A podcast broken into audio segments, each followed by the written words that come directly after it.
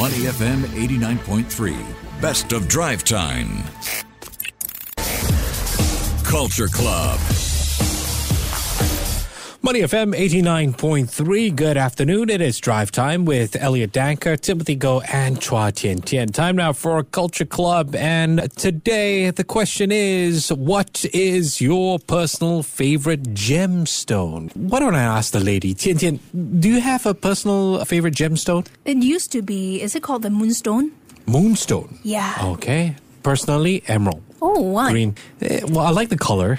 Mm. There's and this thing about the the month which you're born yes, in versus yes. the gems, right? Yeah, I think it was, yeah. was it sapphire for me? I can't remember. Okay, okay. I like the color and probably watched yeah. too much uh, Crazy Rich Asians, so there you go. Uh, but have you ever heard of the Burmese ruby? It is one of the rarest and most treasured ruby gemstones mined from Myanmar. Now, while most rubies range from dark pink to a glowing red, the Burmese ruby is in particular a bit of a pigeon red color, a blood red color, that is. So it makes it one of a kind.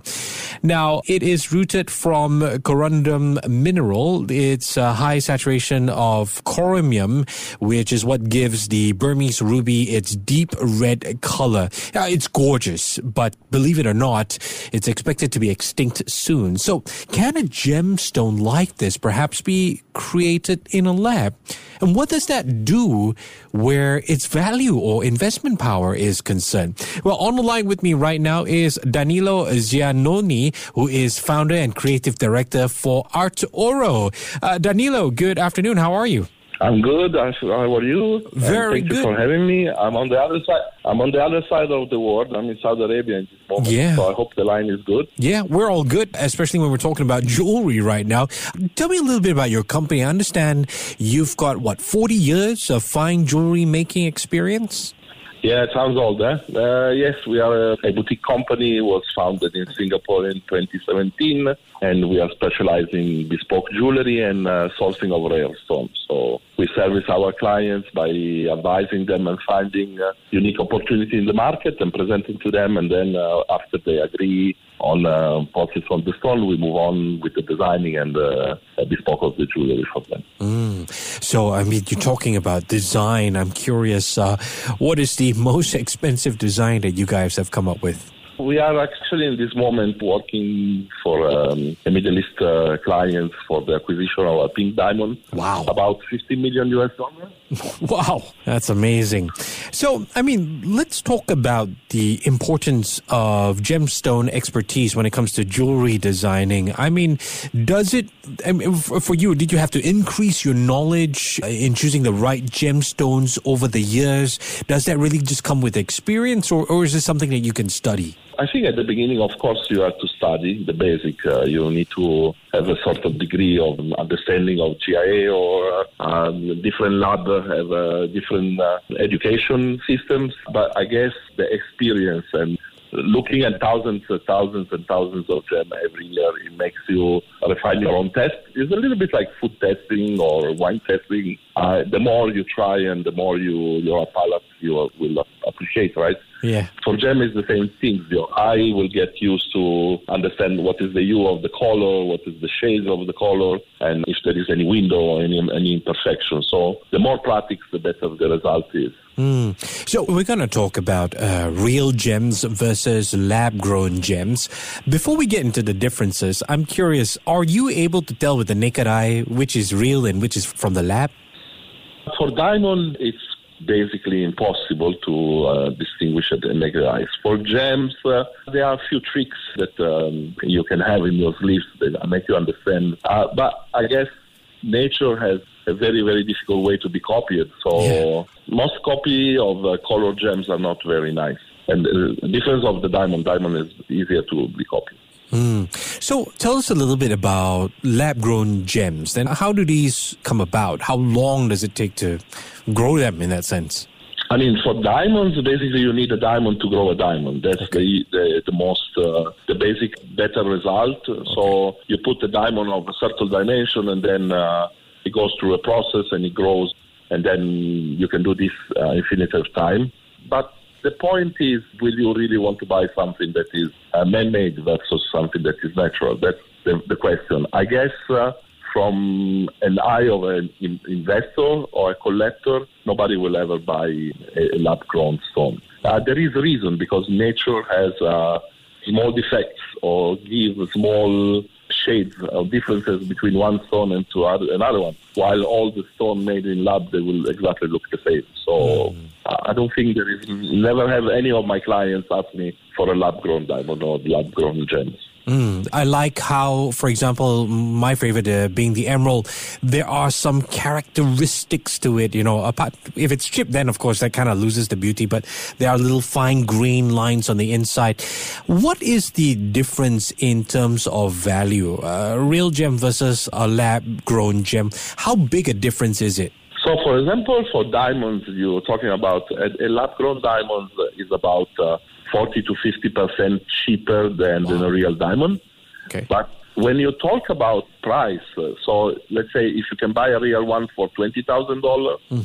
will you spend ten thousand dollars to buy, buy a fake one? And then the second question is, when you want to resell it, will mm. the market accept a fake diamond versus a real diamond? So that's, that's That's always the question that you should be asking yourself when you're considering this type of thing. Mm, it comes down to your agenda when, when you're buying it, right? If it's for an heirloom, or perhaps if you're looking as a collector, perhaps the real one is more valuable in that sense. Now, talking about the Burmese ruby earlier on, right? Um, that looks like it's going to be extinct soon. What are we looking at right now? I mean, can these still be, be mined out? Are there, I don't know, is there any ethical dilemma? dilemma surrounding this particular gem? Yeah, so in this moment there is an embargo in Myanmar. Okay. It means we are not allowed to acquire anything from coming out from Myanmar. So we are working on a second-hand market. It means we have a knowledge of uh, which um, supplier or which wholesaler or private clients already have uh, ruby in their hand and to make sell or we put it in the market for a profit or whatever. And ruby uh, has been in the past five, six years, probably the most uh, requested hard stone in the market and probably the most expensive one. Uh, we recently worked with one of our clients in Taiwan for uh, a resale of one of the ruby, and we were looking at something like one point five million dollars a carat for wow. a ten carat stone.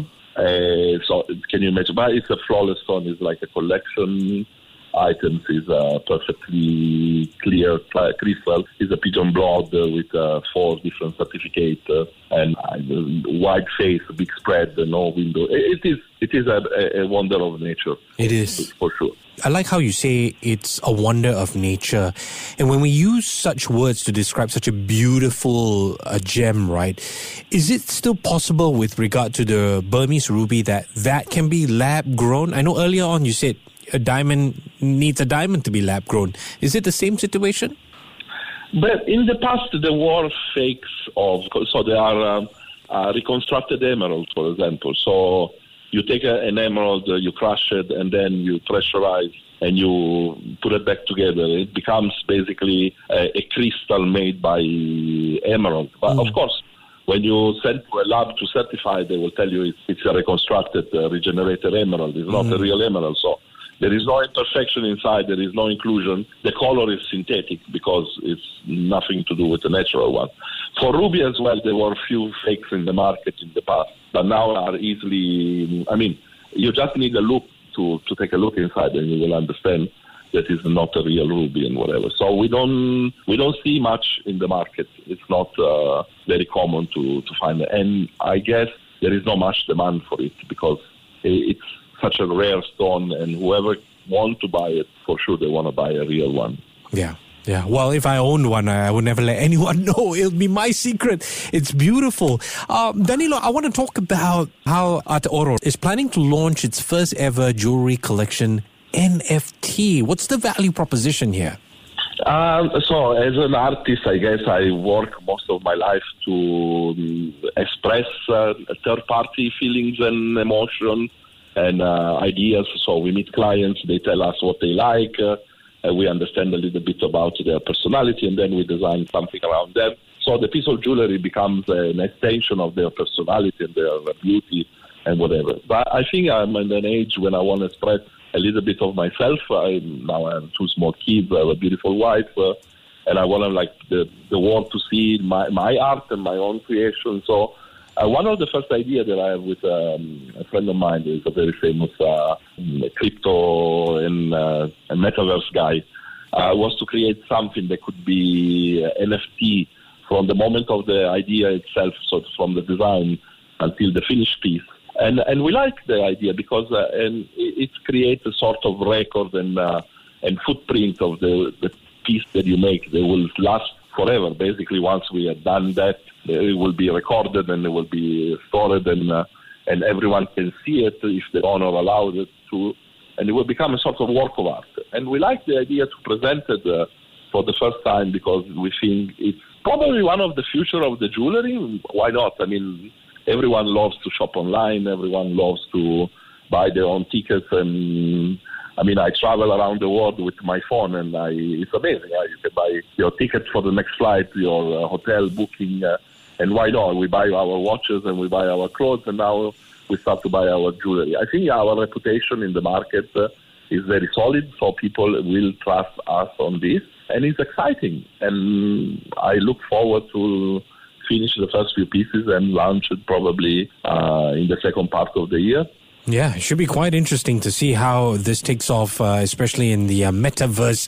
Uh, the value, though, um, it would be the same as like in the real world, right? Uh, yes, exactly. So it is something, uh, one of the pieces by, by chance has ruby inside. Mm. And, um, and yes, it will be quoted and uh, priced as uh, in the real world, and the owner will buy the, the, all the artwork and the design and the three D of it, but also he will uh, acquire the real piece. Wow. So he will own both the N F T and the real piece. That is going to be exciting. Look forward to when that launches and uh, we'll read news about it especially. I've been speaking with Danilo Giannoni, who is founder and creative director for Arte Oro. Danilo, appreciate your time today. Take care and have a great Tuesday evening. Thank you. Look forward to see you again. And thank you for having me. To listen to more great interviews, download our podcasts at money f m eight nine three dot s g or download our audio app. That's A W E D I O. Available on Google Play or the App Store.